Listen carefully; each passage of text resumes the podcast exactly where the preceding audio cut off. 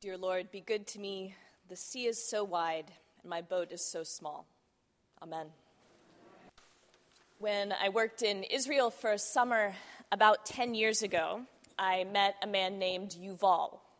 Yuval was a retired fisherman in his 70s who had spent his whole life fishing on the Sea of Galilee, as had his father and his grandfather before him. He was a real character. He looked exactly like you would expect him to look salt and pepper hair, weathered face, small but strong. In his retirement, he had taken up sculpture. And he made these sort of enormous, larger than life sculptures of ladies' rear ends. So it was always very hard to know where to look when he was showing you his artwork. But Yuval never mentioned it. But I eventually learned that he and his brother had saved the kibbutz from closing. Most of these Israeli farming collectives by this point have had to find alternative sources of income because the children of the original members are deciding not to move back and live on the kibbutz themselves. And so when his kibbutz was in danger of going under, Yuval and his brother, who are both amateur archaeologists, were poking around the edge of the Sea of Galilee in this area that was usually underwater, but um, had recently been exposed because of drought. And they saw a couple of curved planks of wood sort of sticking up out of the sand. And because they were fishermen, they knew what they were looking at. They knew that it was the skeleton of a boat and probably a very, very old boat. And so they called in the Israeli Antiquities Authority who determined that the boat dated from about 50 years before the birth of Christ. 2,000 years old. The kibbutz was saved. The, um, in fact, it's become wealthy by charging admission to see this beautifully preserved first century boat and the other materials that were found alongside it. And Yuval is still there, happily retired, working on this sculpture. There's no reason to think that Jesus himself has anything to do with this particular boat, but it does date from the time in which he lived. And it was exactly the kind of boat described in the Gospels, in fact, exactly the kind of boat described at the end of our Gospel text today. Used largely for fishing, for ferrying across the Sea of Galilee from one side to the other. And the first thing you notice when you look at this boat, and you can see it on the internet if they've sort of marketed it as the Jesus boat. But when you look at it, you see how small and how fragile it is. It's flat bottomed, about 27 feet long, but just incredibly shallow. People who know more about boats than I do say that it's very clearly built for shallow water, to sort of hug the shoreline when you're fishing. But the Sea of Galilee is large. It's the primary water source for most of Israel. It's a lake, technically, but it tends to get called a sea mostly because of its size and because it has these sudden storms that whip up enormous waves.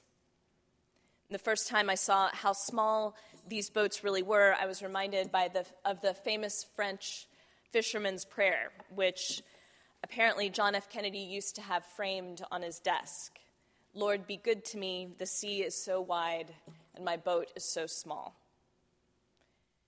I can't imagine what it must have been like to be packed with 12 other people into a boat that small and that fragile, miles from the shore, when the storm blew in. In the Jewish tradition, uh, the sea symbolizes evil and chaos in the creation stories that existed before the Bible, the story of creation was a story uh, of the battle between Baal, the lead god, to defeat Yam, the god of the sea. And you see a little echo of it in Genesis 1. The first thing God does is creates light, and second, God contains the seas. So there's always a powerful symbolism in um, any story in the Bible about water. To be on a boat in the middle of a sea is to be threatened by chaos and evil. And it's true, we are fragile, fragile beings. We're so vulnerable. We get sick, we get older, we get hurt. Loving other people lays us bare. When this climate change dialogue goes on, we're forced to remember that we can live only within a very narrow temperature. If the Earth's temperature goes up a degree or two or three, we might disappear entirely. To be human is to be on a boat in a storm, adrift in a dangerous world. So it's not coincidence that the Gospels are full of stories in which Jesus' disciples are in the middle of a large and stormy sea in a small boat. In today's text from John, it's not clear whether the disciples set out in the boat without Jesus on purpose or whether he sent them ahead so that he could have time alone. But I think as human beings, we could probably agree that we ourselves have a tendency to set off into the world without Jesus. We're focused on getting to the other side on our own timing and our own terms. And then the storm hits. And then we're in the middle of the sea and the dark in a tiny boat that was built to stay close to the shore. Just as an aside, I often have conversations with people who are in crisis in the middle of that storm, and they often say, I don't feel like I have the right to ask God for help. After all, I'm only reaching out because I'm in trouble. It's not like I pray most of the time. But I think it's important to remember that in all of these stories in which the disciples end up in the middle of the boat in the storm, Jesus doesn't reprimand them for waiting so long to call him. He doesn't reprimand them for setting out on the journey without him or for whatever mistakes of seamanship got them into trouble in the first place. Jesus is just glad to hear from them. In today's story, he says, It is I, do not be afraid. It's important to remember that the Hail Mary pass got its name for a reason. God responds with love and with patience to the prayers of the guilty, the desperate, If you start praying only because you're in trouble, I still think God is still delighted to hear your voice. And that prayer from the middle of the storm can be the beginning of a new spiritual intimacy. But anyway, after the disciples see Jesus, they ask him to get into the boat. But the moment they ask him to get in with them, they miraculously arrive at their destination. And it seems that what allows them to arrive at the other side is their willingness to have Jesus get in the boat with them. The act of bringing Jesus into a situation is what allows the situation to be resolved. The problem starts when we get into the boat without Jesus, and we get to the other side only by inviting Jesus into the boat with us. There's not a solution to the basic problem of human frailty and fragility.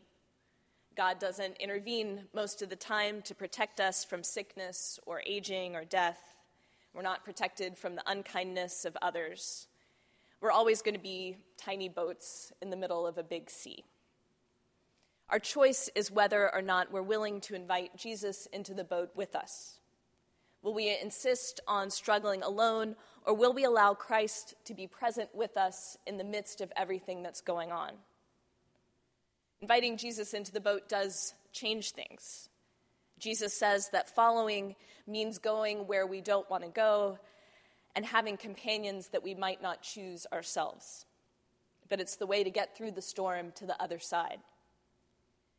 We can invite Christ to be the real and unseen presence in our relationships. We can ask Jesus to get in the boat with us as we try to figure out how to relate to our colleagues, our friends, our family members. We can invite Christ to be with us in our professional lives, to form and influence our ambitions, our daily decisions. We can ask Jesus to get into the boat in our family lives, our friends, our financial lives.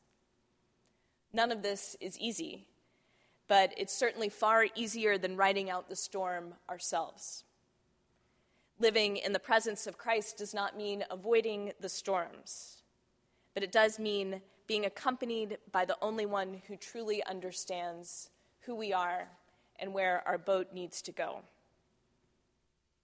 Dear Lord, be good to us. The sea is so wide, and our boat is so small.